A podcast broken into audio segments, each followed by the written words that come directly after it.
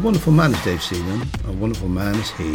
Welcome to the next episode of Unintentional Conversations, where I chat with Dave Seaman about McDonald's dinners in New York, getting into really exclusive clubs, winning competitions, editing Mixmag, being part Brothers in Rhythm and remixer to the stars, and many, many other things. Thanks again for tuning in. I really appreciate it. Uh, here he is. Hello. David. Hello there.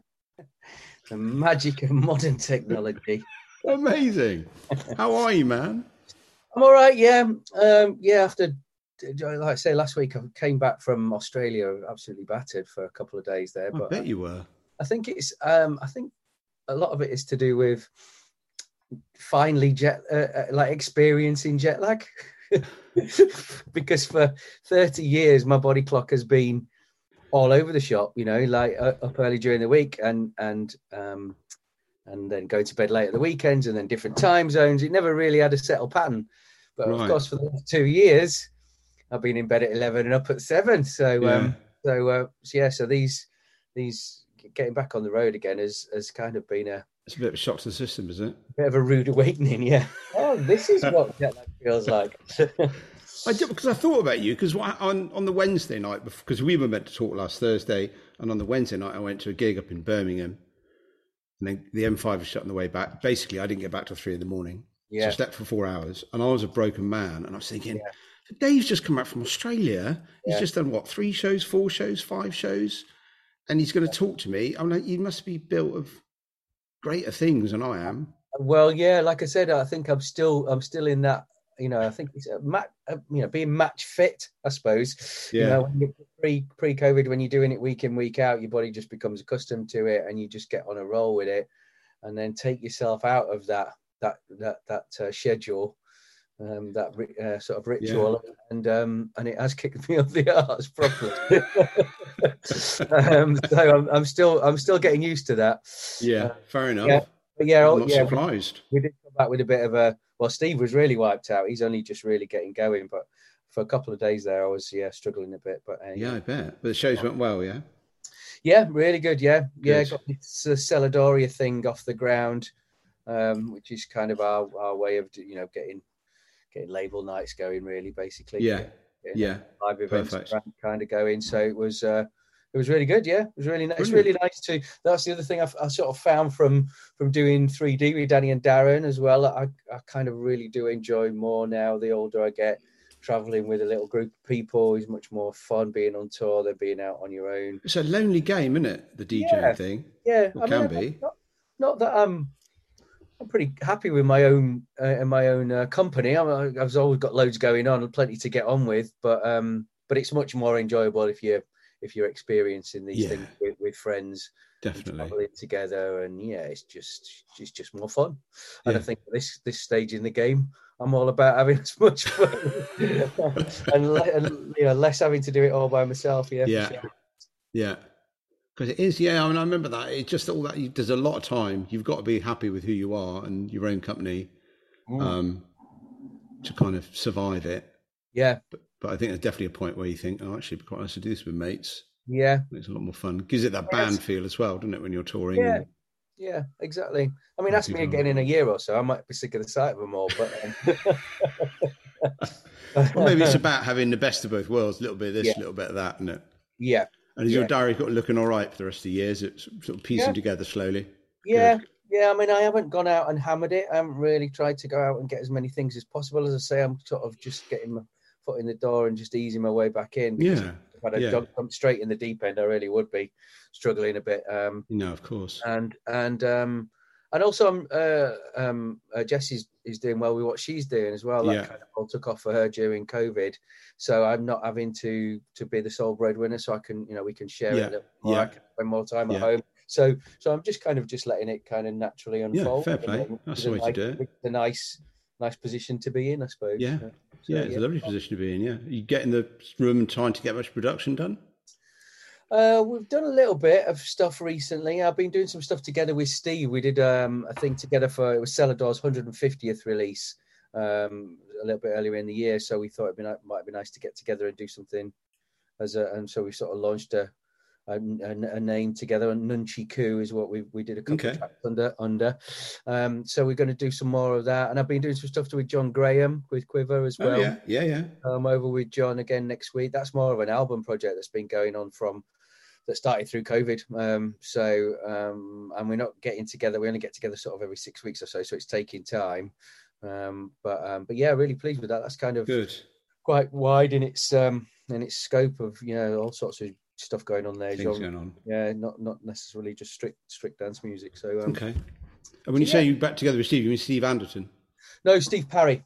Oh, Steve Parry. Okay. again. I mean, I have been doing yeah for, for because of the Selador thing. We decided to do some stuff together. But I mean, I have been working with Steve Anderson again a little Okay. bit through the through the lush classical stuff. Ah, Um, Steve's kind of out of out of dance music really, and has Yeah. been for a long time. Um, but still very much, you know, Kylie's musical director. Still, still puts on a lot of shows for like uh, you know big pop acts and things. So, um, so yeah, his eye he loves doing you know putting putting shows together. You know, music, Yeah. bit of mu- musical director for shows. So Okay. when we had the opportunity to do this kind of dance music on with an orchestra thing, it, it was a natural call. Colin uh, at Lush in Northern Ireland asked me if he if I'd be up for doing something for their 20th anniversary, and that was 2016. Um, and we've been doing uh, doing a few more since. I mean, the last couple of years, obviously, we've got um, got uh, cut- hit by COVID, but we're we're back doing, doing an outdoor gig in Belfast in June. Okay. Gardens, and the arena, Belfast Arena's yeah sold out from from two years ago. This is, I think this is the way forward. Actually, you should put shows on, on sale two years in advance because Yeah. I've had quite a few things that have been sold out. But yeah, the promoter said to be fair, I've had to, to this is the third shot at it, so I've had plenty, plenty of chance to sell the tickets. um, yeah, you need you need time nowadays. You know, Yeah. it's just so hard to predict what's uh, what it's all going to look like in three months' time. I guess. Exactly. Um, oh, good. Well, I'm glad that's all going well. I'm yeah, glad so- that's all going well, and I appreciate you coming in and doing this. yeah, and no, I'm it's- still finding my feet really, or it's finding its feet on what is actually really going on. Um, and obviously, it was born out of lockdown, and like you, things sort of dried up for me a bit, just in terms of travel, certainly. Um, and I just started talking to people, and that's really all I'm doing is just talking to people. And um, there seems to be uh, an audience for it who want to listen to it, and um, Yeah. and that's where we are. And that's what we're doing.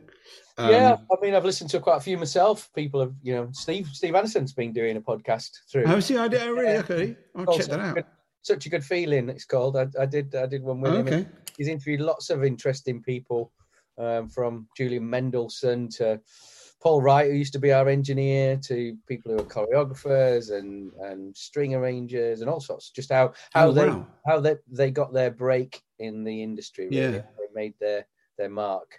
Yeah, Um, yeah, it's good. You should have a listen. Yeah, good. so- no, I will. I've just written it down. I'm going to check it out, Yeah. actually. Pop it yeah, on. there's a, quite a, few- quite a few. I mean, podcasts are becoming are becoming the thing, aren't they? For Well, it's a lovely thing. I started getting into listening when the lockdown thing happened, and um, and people have got so much to say.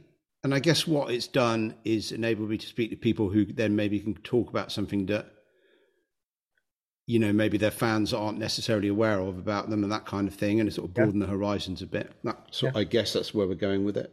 yeah, And um, certainly the last couple with Frank and Adam have been precisely that. So I'm just going to Yeah. continue down that road. It's been a lot trickier to pin people down this year, though, than it was last year. yeah, I'm sure.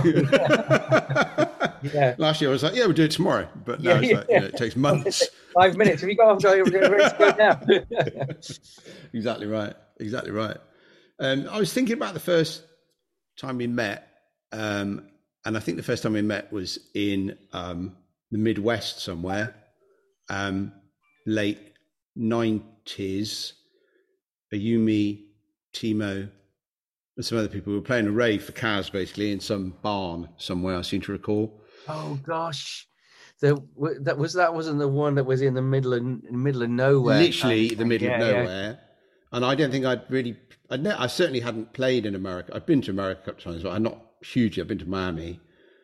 That's a very different vibe. And I remember getting there and being absolutely shell shocked at the fact that there wasn't a single drop of alcohol anywhere on the Yeah. premises. Yeah, Um, and I think I got to play to 20 very confused looking ravers yeah. daylight or whatever. yeah. Um, but that was the beginning of my America thing. But you'd already been there for a bit and done, you know, sort of got got yourself a foothold. Um, but that was the first time we met. But I realised then later on that there was a whole chunk of things before that that I wasn't really aware of that you'd been involved in. Um, and I thought maybe we'd chat about that for a bit. Yeah, yeah. Um, I go into these things with the minimum of preparation. I just need to flag that. Okay, I haven't got a list of questions. Um, literally, because I kind of want it to go and do whatever it wants to go and do. Yeah, and I, maybe I'll chuck a, a, one subject in there, and then we'll start that as a starting point. Okay. I hadn't, I didn't know at the time when I met you, but obviously realised uh, soon later on that you've been involved with Mixmag in the early days, or mm. maybe in fact, its very starting days. Um, and obviously, around that kind of time, I would say I was a regular reader of Mixed Mixmag, but I don't think any of us could afford it. But someone would always have it, and we'd sort of share a copy, kind of thing. Yeah. And we're desperate to get our stuff in there and our music in there, and you know, get written about. Um, how did you fall into that journalism thing then, or did you was that a real something you were really gunning for at the start? Uh, no, I didn't really. No, I didn't really want to be a, a journalist particularly. Um, I was I was DJing. I wanted to be a DJ from really early doors. I was probably uh, eight years old or something on holiday with my parents in Greece, um, and a and a guy came and set up his mobile disco setup in the in the, in the hotel there, um, and um, I was an only child, so um, I was kind of yeah, I was a guy I took an interest in what he was doing, and he kind of helped me, let me help him set up, and and then my parents said, yeah, well, we'll go to you know, we'll stay up, we'll go to this disco thing, and that was it. I was I was hooked. And wow. so this was this was um it's way before DJing was yeah, right. anything that is considered to be now. You know, this was you know talking in between the records and and um and yeah, just a, a gem- mobile DJing basically. Um, um, so a lot of chart music, all all different kinds of stuff. So, oh yeah, eight or nine, I became obsessed with collecting records, and then um, and then uh, went to you know went to started at senior school, went to junior youth club. So there was a DJ there every Tuesday, and a senior youth club on the Friday. And so, um, but I was really collecting all my pocket money spent on records, and every family member's house that I ever went to was pil- pilfering through their their collections of seven inches to see what I could steal or borrow. Um, and um, and so so yeah, so it was all about the DJ and really. And I joined DMC because um, they were the the only organisation yeah. really at that time in the mid 80s that had sort of DJs backs, if you like. Um, they had a, you know, that you could sign up a subscription service. You got, a, you got Mixmag. This was before Mixmag was available to the public. It was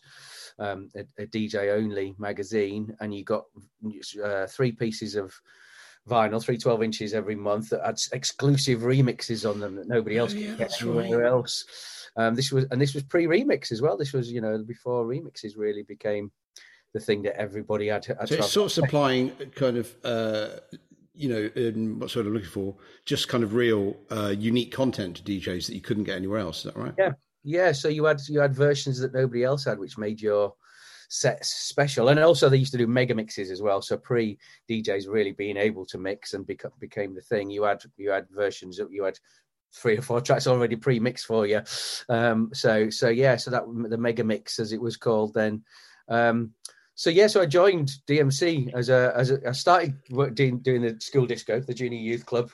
My mum and dad bought me some some mo, a mobile, you know, double deck thing in a foul foul double deck. Got myself a rope light and some sirens, and I was doing people's birthday parties and the youth club and all that kind of thing. Joined DMC, um, and and then yeah, it was. I mean, I, I, haven't told this this story before, but for for people that haven't haven't heard it of, of your listeners, um, I, I kind of um, kind of fell into to get myself a job at DMC. I, I, went to the 1987 uh, convention, which is DMC used to do a convention every year. All DJs used to meet and get loads of freebies, and it was the where the mixing scratching championships happened, and they had an award ceremony. It was at the Hippodrome, and eventually at the Royal Albert Hall. They had they ended up moving there. I went to the 1987 convention at the Hippodrome, filled my name and address in on a grand raffle uh, form that sponsored by Camel Cigarettes, and came out of the hat first. Uh, and won myself a week in New York at the New Music Seminar in 1987, summer of wow. 1987. Um, so I was 19 um, by that point, and it was. I mean, the New Music Seminar was what Miami became. You know, Yeah. at the time, it was Yeah. the first sort of dance worldwide dance music convention. New York was the epicenter of dance music at the Yeah. time. Loads of amazing clubs. Um, I'm absolutely gutted that I didn't go take the opportunity to go to Paradise Garage because it closed a couple of months later. um, but I did go to a lot of those amazing ones, and that's that. Uh, yeah, July '87 it would have been. I went. I went there. Um, and I got on. I, I, I got on well with everybody from, from uh, yeah, Tony and Christine were there from DMC. hmm Saunderson, uh, loads of loads of uh, Jeff Young was there, loads of the industry. Uh, Steve Walsh, I remember, bless him, being there. Um, yeah, loads. So hung out with everybody, went clubbing, went to the convention, all that kind of thing. And on the final day, I went out shopping before I went out to get some souvenirs and stuff. Came uh, came back to the hotel, and everybody was stood in the foyer. They were all about to just go out for dinner. Uh, and they said, Are you gonna, "Do you want to come with us?" Have you? And I said, "Oh, I'd, I'd, I'd just eaten. I'd just been to McDonald's in Times Square, um, and God, I've just eaten. Why, why did I do that?" I said, "Well, what, what are you doing later?" They said, "Oh, we're going to Nell's. Um, if, you- if you want to come there." I said, "I'll see you there." I'm waltzed off. Now, I didn't realise that Nell's was the most exclusive, or one of the most exclusive, hardest clubs to get into in New York at the time.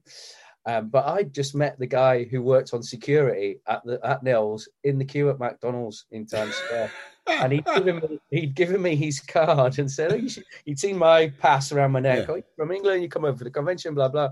He'd given me his card, so you should come come to my club if you nice last night. Come come down, come uh, come see Nell's.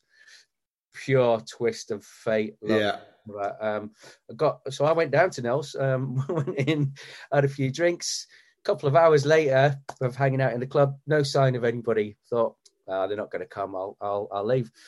Went outside. They were all stood on the pavement and they couldn't get in. Hav- having had a few, having had a few drinks at that point, I was like, oh, I remember his name was Michael, the guy on the door. Michael, Michael, these are all my friends from England. Can they, can we get these guys in? And so yeah, Tony, Christine, and uh, a load of other, load of other industry people from the from uh, from the UK um, get, went into Nell's thinking, who is that? who is that?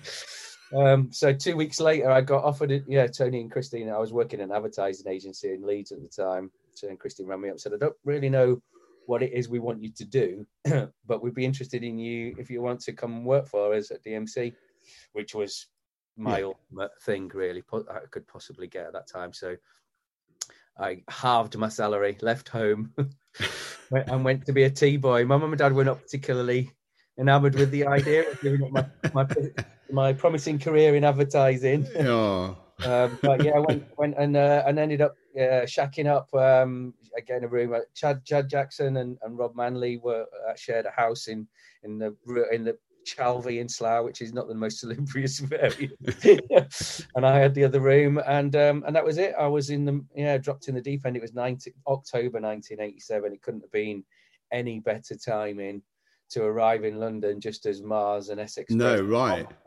and Coldcut had all just gate crashed the top 10 with with DJ records, sample records. Um, and uh, yeah, I was went right into the eye of the Set storm. up. Amazing. So yeah, the journalist thing, going back to the original question there, was purely by accident because I didn't know what I was going to do. I ended up doing No. a few reviews. There was, a, you know, well, I was doing a bit of all sorts. I was learning some stuff in the stu- great thing about DMC is they had studios, they had a merchandise warehouse thing, they had a magazine, they had uh, events going on all the time. You learn kind of a bit of everything of what the what the industry did um, in the in the place which was you know the DJ the DJ company the DJ Yeah. of everything really. Um, started doing a few reviews. After a few months, the uh, editor left um, in a bit of a uh, um, bit of a whirlwind. So Lee decided he wanted to leave and left quite quickly.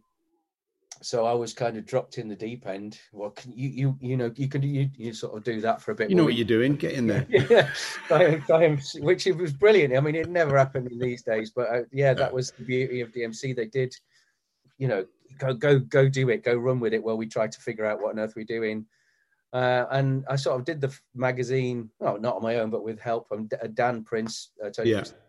Son who still does DMC to this day was Yeah. just in his final year at school, so he kind of helped me out, and, and Gab as well, his sister, and and we all kind of just pulled the magazine together, and and then they interviewed a few people, and after another month of us pulling the magazine together, Tony said, "Why don't you just run with it? We haven't found somebody we think could be, you know." As, as it, you know, I was working all hours, God send was my yeah, dream. bet. So I'd literally wake up, go to the office, and and sleep there a lot of the time. you know, Yeah. I didn't want to be Yeah. anywhere else. It was you know, No, well, that's absolutely, yeah. How long were you doing that for then? I did that for three years, uh, 88 to 91. Um, uh, and during and alongside that, obviously, we, were- I was going out a lot. It was, you know, the absolute start of everything in terms of rave culture. Um, so going out was part a big part of it, and then coming back and writing about it. And as as it became apparent that that Mixmag could be a public magazine because there wasn't this whole movement was growing into something far bigger than we ever ever imagined. Um, I was also going out with making contacts with everybody in terms of DJing. Uh, so the guy, my guy who was my photographer at Mixmag, Gary McLarnon, started Shelley's in Stoke. Um, Sasha only wanted to do three weeks out of every four, and so he asked me if I'd do the other week. So my first real gig in a nightclub was at Shelley's. Monthly residency at So- Shelley's. yeah, right in the deep end again. Because I'd kind of stopped DJing when I moved, moved down to, to London because I was just I was too busy to do that, and uh, you know the magazine was all consuming. Um, but then I then I got offered that, and it was yeah, I could yeah, I'd love to do that one week every month. So as that started taking off, and Steve Anderson arrived at DMC about a year after I I did, working out the studios, and we hit it off. Um, and so he was coming and maybe doing some writing for me for the magazine, and I was going down in the studios and and started making some music with him. Uh, and Brothers in Rhythm took off. So over the course of 88 to 91 my time it was becoming more and more difficult to to start djing was taking off music making was taking off the magazine was taking off I, something had to give and um, so going back to D- djing was what i ended up Yeah, and uh, absolutely. and Dom Phillips, actually one of your uh, Bristol yeah, boys. Um, we we got Yeah. Dom in and David Davis. Um, who was, who was they were both writing for us. Nick Gordon Brown was drift drafted Nick Gordon Brown in from to be my assistant editor.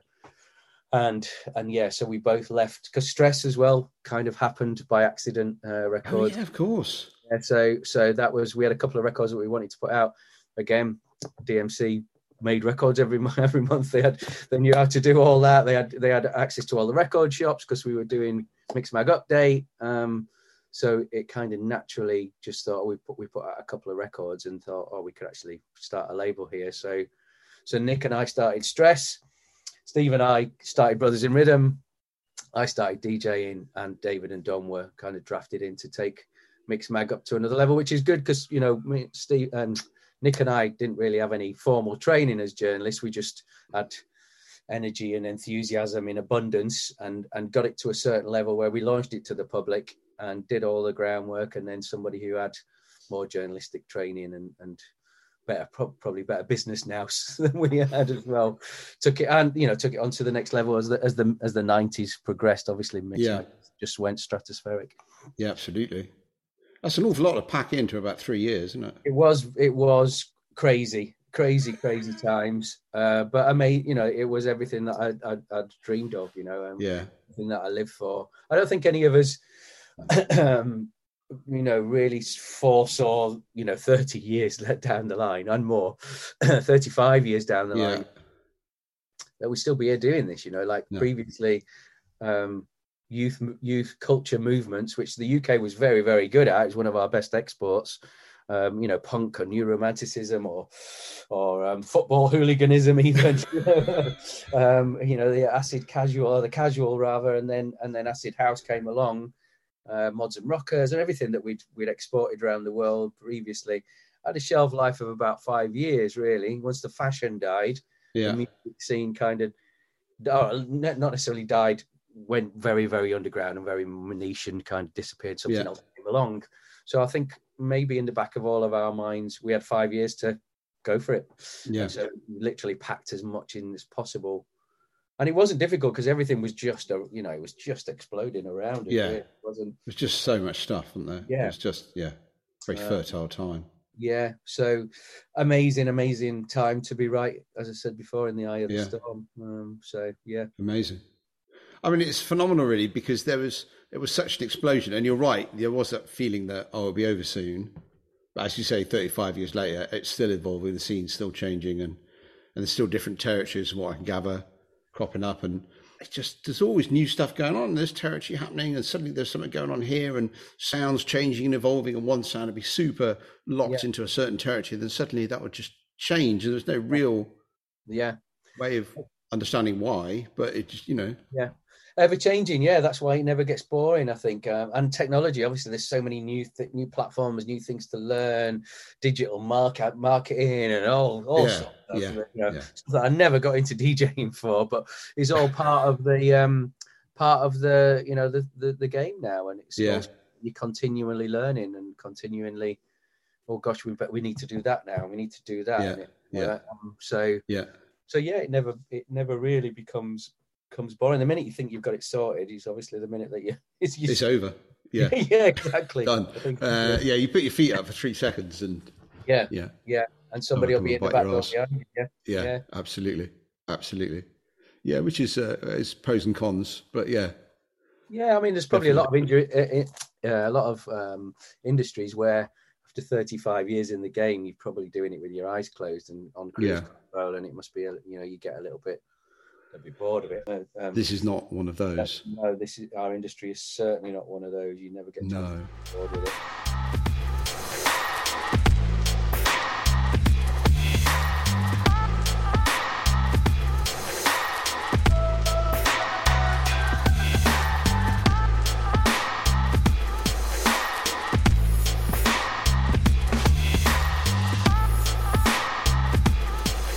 And then the, on the brothers and rhythm situation, I mean, that just went stratospheric for you, didn't it? It did, yeah, yeah. And again, there was a lot of in at the deep end moments for us. Um, we, yeah, we made made a couple of records early doors. Um, Peace and Harmony. I was going to the Hacienda every week, and every Friday to watch Graham and Mike, listen to Graham and Mike. Um, so I made Peace and Harmony with Steve for that dance floor, particularly. That got signed to to Island Records straight away Yeah, um, and didn't didn't do as well as we thought. But we then after the Hacienda closed, started doing Shelley's. Made such a good feeling for the Shelley's dance floor, and that one did did blow up in 1991. Just as rave culture really was crossing over into the charts. Mm. Um, we had a couple of other things. Sabrina Johnson, "Peace in the Valley," went top ten. Oh yeah, Um, and then and then off the back of that, Chris Lowe from the Pet Shop Boys invited us to go and do a remix for them. So we were in Sarm Studios in Trevor Horn's studios, having made about four records. like talk about talk about chances. Yeah, yeah, yeah. We know. yeah, yeah. yeah, we do that. Yeah. No. What does that Yeah. do? Oh, don't touch that. so um, again, writing at the deep end, made a remix for them. They loved it, and then we were invited to go and co-produce with them. We ended. I mean, again, eternally grateful for for Neil and Chris trusting in in us. Um, we were co-producing, and we did. Was it worth it? And DJ Culture, and then we did Go West. Um, I didn't realise you'd done those. yeah, yeah, um, go west with them. Um, and then, of course, off the back of that, then it all, and then you know, you'd worked with the Pet Shop Boys, and you were working out a Sarm, and it, it just, it Yeah. just exploded. I, fi- I found an old file of facts through which um, going through that was one of the other things COVID did. It allowed us to all go through all the boxes in the loft, right? I found an old file of facts with all my my yearly planners from 1992 onwards. So with 30, it's kind of 30 years ago, and like yeah, just a Michael Jackson remix came in, which was kind of unheard of at the time. Wow. Um, and then it was Janet Jackson, and then and then it, and then it was yeah, uh, it, it all was one after another after another. You know, by the time we were working on David Bowie and New Order, and and it was just silly, really. I mean, we just thinking this is this is crazy, but of course you just you know you're in in the thick of it. You're not even you're just concentrating on right. What's the next thing? What's the next thing? Got Yeah, yeah, this weekend. Yeah, gigs were absolutely. getting, gigs were getting bigger and better.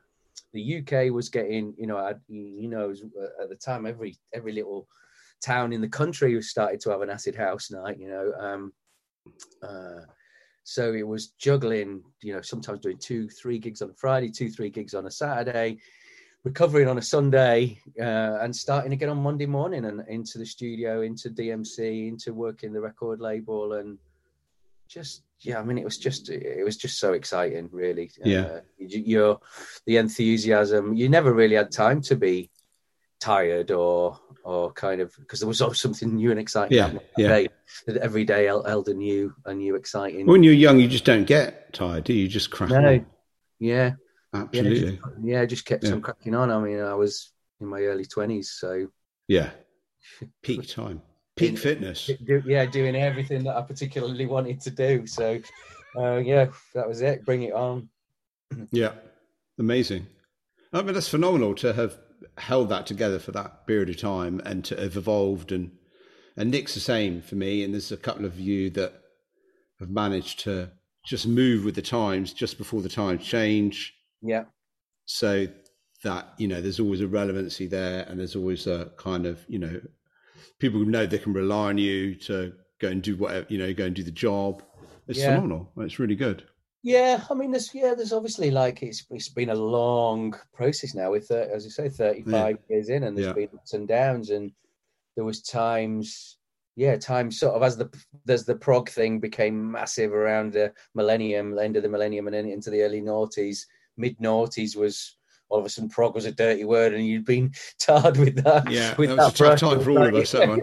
yeah, it was really like yeah. So trying to uh, but it was yeah, you were tarred with the brush. It wasn't like I remember talking with Nick about this. It wasn't like we were playing um, old prog records. We were playing a lot of the stuff that a lot of the new guys that were coming through were playing, but because they were the new guys and they distanced yeah. themselves from that prog word, yeah. and prog was everything. We were everything that prog was. Yeah. Um, you know, you had to we had to ride that wave a little bit and and prove that we had had a bit more you know going on really then it wasn't it wasn't just one particular sound and, and prog was always kind of a more than a genre for me it was always more of a spirit you know we played we'd start off with you know maybe stuff that was more housey Tenaglia like and then go through the breaks that Timo was doing and yeah. and play and, and and put something Sasha and John was doing or whatever and then up to slam or you know Christian Smith it would goes from yeah. how techno the whole journey was yeah. part of the thing so it was never really one about the genre, but yeah, there's there's definitely been ups and downs. But um, but now I think you're almost at that point now where you've you've been up and down so much that you're now kind of you you can just sort of be up there and and and do your thing. People know you yeah. for what you are and and kind of respect yeah. that. And there's enough people out there that like what you do. Yeah, there's there's stuff for you to do. You know, you could. It was, there was a point where you started to think, "Oh God, are we the yesterday's men?" And then it went from yesterday's men to the legends or, or It's always that period. Absolutely, that happens to a lot of acts, though, doesn't it? Yeah, yeah, absolutely. Yeah, yeah. yeah. people do appreciate you for everything that you've done before. Yeah. Um, so, yeah. so yeah, it's been a yeah. With Hope Recordings, I always people would try to get me to, you know, when the Hope thing really blew up and the start, that was, you know, it had its lovely little peak time for me, the definition of prog was always you always define it by what it wasn't rather than what it was. yeah, you know, you can never yeah. play it in a straight techno club. You can never play it in a straight house club. You never yeah. play it in a straight breaks club. Yeah, but you could use all those elements and play it somewhere else. Yeah, yeah, yeah, absolutely. Uh, and certainly, as it was sort of tailing off a bit in the UK, the US thing, when that happened, it was suddenly a whole new, whole new lease of life for three or four years, wasn't it? Yeah. Uh, you know, yeah, uh, absolutely. Uh, and obviously, all the different countries were at different stages in their, yeah, uh, you know, in their progression. Yeah, so absolutely, yeah. So there's always somewhere for us to to keep going with. Um, but yeah, it's, uh, yeah, as we've already said, 35 years on, and here we still are. Amazing. Not Amazing. sure what else I'd do at this point. That was a, always a thing through through COVID. I'm sure everybody had a little those little reflective yeah. of well, what am I doing here? Is this, should I be doing something else? Is, yeah. is there anything else I can do? Did you come up with any possibles? Um, not really, no. not to be honest. um, no, I mean, I would always probably end up in in the industry somehow. Maybe not yeah. less, less, so as an artist and more so running, you know, as you, like you have with management or or with uh, more doing more and more stuff on the label. It allowed us like, just t- more time to spend on the label, which was always another another thing that you're always trying to. It's always plate spinning, isn't it? You just yeah. never quite got enough time to do to do everything, and so so yeah, it gave us a little bit more time on that, um, and and setting up the the Celadoria thing, the the live events, and getting that underway. But yeah, I mean. Uh, Jason said to me, "So what? What you know? What if we can't go back for ages? You know, what is it you're going to do?" Um, I really, yeah. Where where do you start at this point? Yeah, yeah. yeah you didn't try anything out. You didn't go down a couple of blind alleys just to see whether you were in fact. Uh... No, I mean, uh, there was always it was always connect, connected back to what we were to DJ. Yeah, okay. So there yeah. was lots of lots of opportunities to try different things out.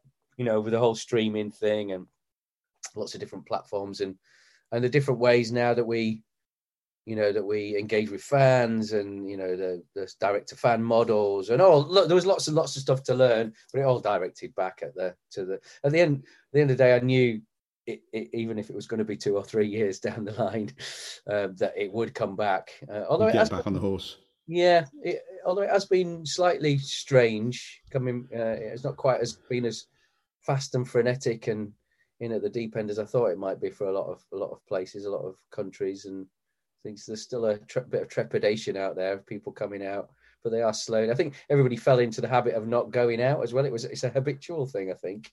Yeah. I think we as a family we were sat here in in the Easter holidays uh, when the kids were up a few weeks ago, and everybody was on their Xbox and we were watching Netflix and They, you know, we could go out now. We, could, we are allowed so, out again. Yeah, we're we so used to just, just, got into the habit of just doing yeah. stuff at home. Yeah. And I think it, uh, people have got to get back out of that habit again. But it, yeah, it of course it will happen. Yeah, there's a lot of promoters who are really struggling at the minute. Yeah. Despite very good lineups and everything else. Yeah. Um, I think a lot of it's down to age groups as well, isn't it? I think if you've got a teenage audience, you're probably flying, but um, yeah, yeah. Uh, other stuff's a bit of a trick. Yeah, generally. Absolutely. I've certainly seen that across the board with some of our clients who normally sell really well, and it's just yeah. not quite. And then things will sell out last minute as well, because there is the whole logic of putting stuff on sale and getting it sold out really quickly. And now it's just a little chug every week. Yeah, chug, yeah, more yeah. tickets, more tickets. Yeah. Um, it's a confusing time. It is. Sure. Yeah. It is. I haven't got any less confusing, but we are allowed out, so that's a plus. That is a plus. Just got to remember that we are allowed out and we need to go. Yeah, we mustn't forget. Mustn't forget. Yeah, and I hear that.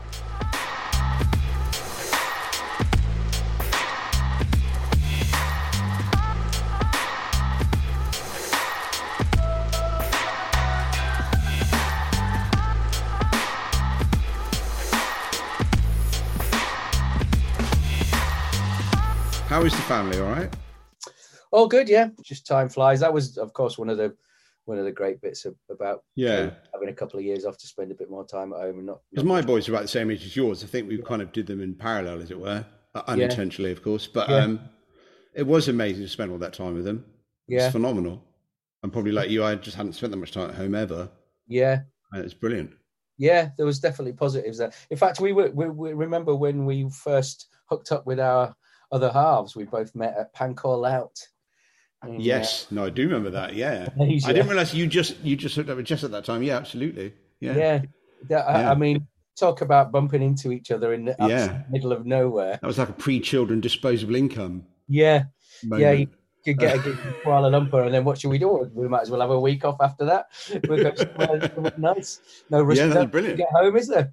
I saw you running across the uh, they had those uh, like wooden paths, didn't they, into the huts? Yeah, and you're running there yeah. with a cup of tea or a pot of tea or something, weren't you? Yeah. yeah. it's like, no, you're not here, eh? yeah, bizarre. Yeah, good times. Bizarre. Yeah, and like you, Kate was able to go full time when everything happened. Yeah. So that you know, and then I experimented a bit with, um, you know, bit of bread baking and a bit of teaching, uh, and the allotment looked amazing and stuff like yeah. that. But then after a few months, I realised it felt like semi-retirement. I didn't like it very much, so yeah, um, yeah, pivoted back into you know. I had a, I had, I, I yeah, a record uh, vinyl collection was the thing that allowed me. That's what kept me going. Uh, it was the first time I. You did a load of organising and sorting, didn't you? I believe I did. It took, and it was you know a massive job. It took me the best part of a year. I had everything in boxes in the garage, moving from house to house. I haven't touched any of them. So finally got a chance to take, get them all out, box by box, go through, decide what I wanted, decide what I was you know going to keep, and decide what I was willing to let go, and and also go through and sample everything. So it was wasn't a case of just that like that. It was like I'd like to listen to every single one. And, wow. Yeah. yeah. fair enough. So it was a part of a year, but I got rid of about four thousand in the end and kept six thousand. So I've just got a wall basically, as you can see there. Uh, just fill the wall, fill the wall up. Um, so that was yeah, that was um, that was really cathartic. It was really good. Yeah. Every record holds a memory, you know, as you yeah. as you well know, and um, and it also provided a bit of income. Um, yeah. Uh, and uh, so, you know, if I was around your house, we had a couple of beers, and I said, "Oh, have you got the white label of the 1993 release on XYZ Records?" You'd know where it was, would you? You'd go, yeah, oh, "It's just the yeah. actually. It's just yeah." Yeah, yeah. I've kind of got, got, it sorted again now. Unfortunately, uh, well, so unfortunately, it's got. I've now got back into the vinyl buying. it's rekindled uh, my uh, my uh, love of, of record collecting, so I've started buying again. But um, but yeah, that was that was a, a, lovely thing through through through lockdown as well to be able yeah. to get all that done and all that sorted and inspiration and as it as I say cathartic and and income and and and, and you know for, yeah.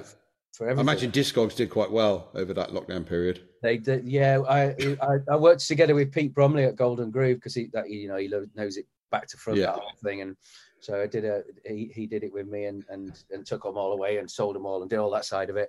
And he and he did say to me, you know, we were just really lucky. It was like a perfect storm. You had the time to go through it, or I, I, the shop was closed for me, so I couldn't couldn't go in. And we also had a captive audience all sat at home, so on Discogs. so, yeah. So, uh, yeah, so we we did really well out of it. Yeah. Yeah, we had a year and a half in the office with Nick's record collection here doing a similar thing. Yeah. And um, yeah, it's, it's a yeah. long a long process but but you know yeah and it, it would never have happened unless we it never happened otherwise would it yeah no, absolutely not so, so it was it was uh, it was good for that for that for that for sure I had to stop myself going home with half a Nick's record collection. I realised that yeah. wasn't the point. Yeah. yeah. Yeah. I had to be quite ruthless. Do I really need that? You know, like, do, no, I don't. Yeah. I wanted, to, I wanted everything that was on the wall to be an absolute, you know, yeah. classic or something that really meant something to me personally. So uh, I, could, I could probably go pill for three or three or four. You know, it's an ongoing process. Yeah, it's not. It's not. It doesn't reach a finite end, is it? No. So, um, but yeah, yeah, all yeah, all good with with that. And the yeah, the kids are um, yeah, it won't be long before they're all gone. It's um, well, certainly the, the older two. Yeah, they'll be flying the next. I will be off to to uni in a couple of years, so I don't know where. Wow. Okay. Went. Yeah. Brilliant. That's nice.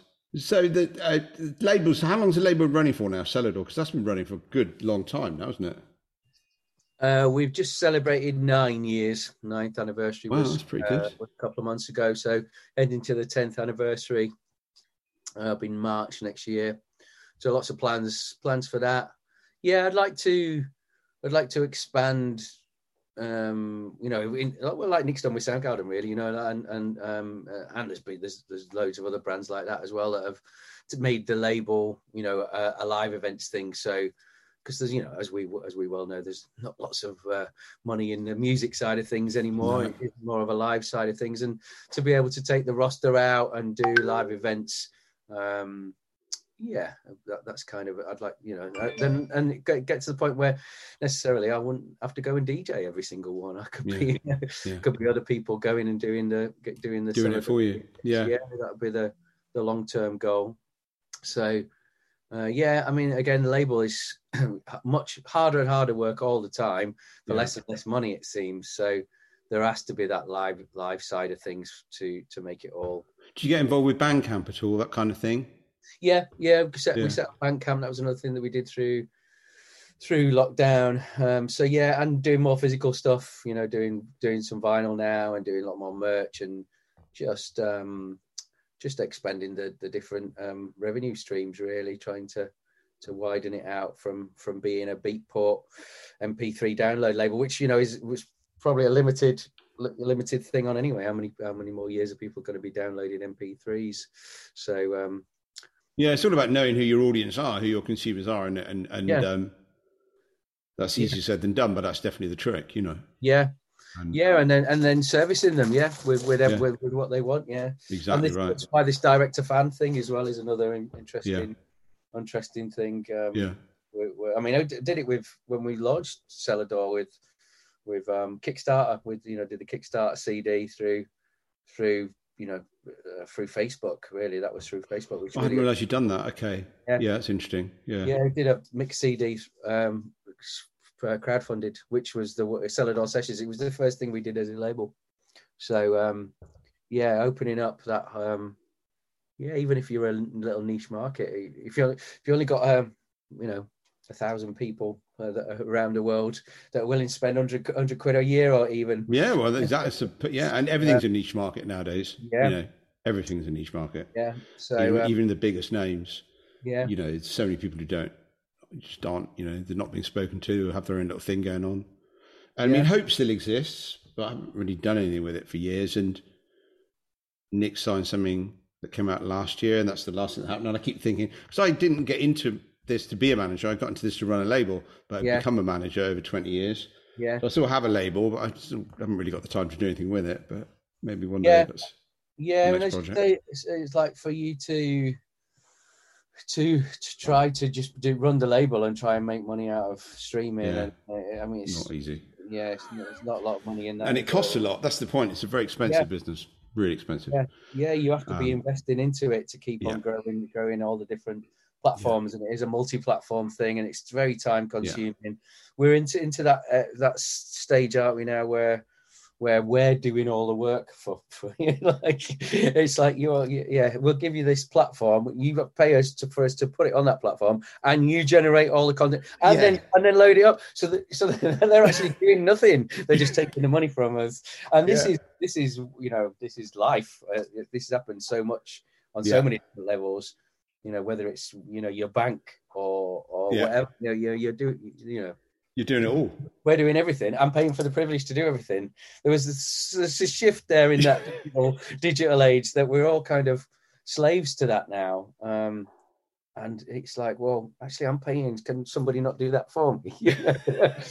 um, but um, yeah, so for that, yeah, allocating time um, with what's important, and as you say, Bandcamp is at least Bandcamp. We're making a decent um, Yeah.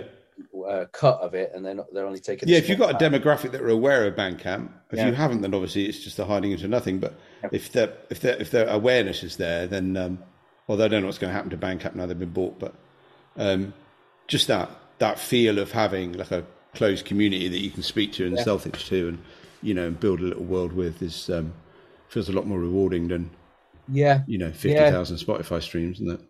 Yeah, which you know, still trying to get to the bottom of how Spotify works. that's uh, that's. Well, I remember the good old days of Spotify when none of the major labels uh, had deals with them, and they all thought it was a really bad thing. And then it was really quite easy launching independent acts through Spotify. But Yeah. that's obviously long gone now. Yeah. Um, and so you got you got plans to, to do more stuff with Hope then, or is it? Is, Yeah, well, like, it's there. I haven't shut it down, uh, Yeah. but I'm just not doing anything. But at some point, I'd love to yeah, actually have the time to work out what I want to do with it. yeah, And I don't. And I stopped A and Ring it when I stopped DJing. So that's like 2005 or something. And then Nick took it over, and then Soundgarden happened. So he was then signing for both, and then the Soundgarden thing took priority, quite rightly so. yeah, yeah, I don't think I'd want to sign dance music basically because I don't go to clubs particularly. yeah, Um, uh, so I'd want to do something else with it, but I haven't really thought it through. You know, yeah. I was having a drunken conversation with somebody the other day about doing a uh, London Philharmonic plays uh, Castle Morton's top ten greatest hits. Oh yeah. We'll do something like hey, listen, listen. That's that's a that big thing. uh, the- I mean, the lush classical thing. We've been selling out the arena ten thousand. It's amazing. Yeah, The, Yeah. the whole idea of, of, I think people who went clubbing in the 90s don't really feel comfortable going to a, a nightclub anymore, really. No. Um, and, you know, and as you say Why said, does no one build nightclubs for people who don't feel? Com- why can't nightclubs start at four in the afternoon and finish at ten at night and have lots well, of sofas? That's why daytime clubbing is becoming such a Yeah. so, so much Yeah. more of a thing now. And these these events where you're listening to all your favorite tracks but played live which you've never ever experienced before because these Yeah. these tracks were made by bedroom producers or whatever there's Yeah. never a live element so hearing it you know almost like these tracks on steroids 60 piece orchestra playing them so emotional and Yeah. and then you and then it's you know in an arena where you feel more comfortable like you'd go watch any band that you whatever all over and done with by 11 o'clock and, and you know back for the babysitter Yeah. Happy days Done. Yeah, exactly wonder, right. no wonder they're so popular um Yeah, so- I, you know, certainly it's, any, anything played with an orchestra sounds ten times as good as it, you know, yeah yeah you get the uh, sound as right it may so have done at the start. so yeah, powerful definitely. So um so yeah i can see that castle morton's top 10 great yeah that yeah definitely Yeah, play, yeah. I don't know what that would be. Actually, I need to go and do some research. I, I was there, but I don't remember anything being played. So. so and are you still doing stuff with red light then are you still yeah, absolutely. Yeah, yeah, Yeah. absolutely. Yeah, I'm sat That's in good. our very empty office. None of my staff want to come back. They're all working from home. But Yeah. um, yeah, I'm in here, and um, most of my clients live in LA, and I'm off on Thursday actually. Um, and Who uh, look after now? uh, well, I still look after a guy called RY X. okay uh, who's I've worked with for about nine years now, who Yeah. um, does really well. Um, and I've got a new artist signed to Decca called Sandriati, and we still handle Bonobo here and Jordan Rakei. okay Um, yeah, so no, we're, we're yeah we're, we're in a happy place, definitely.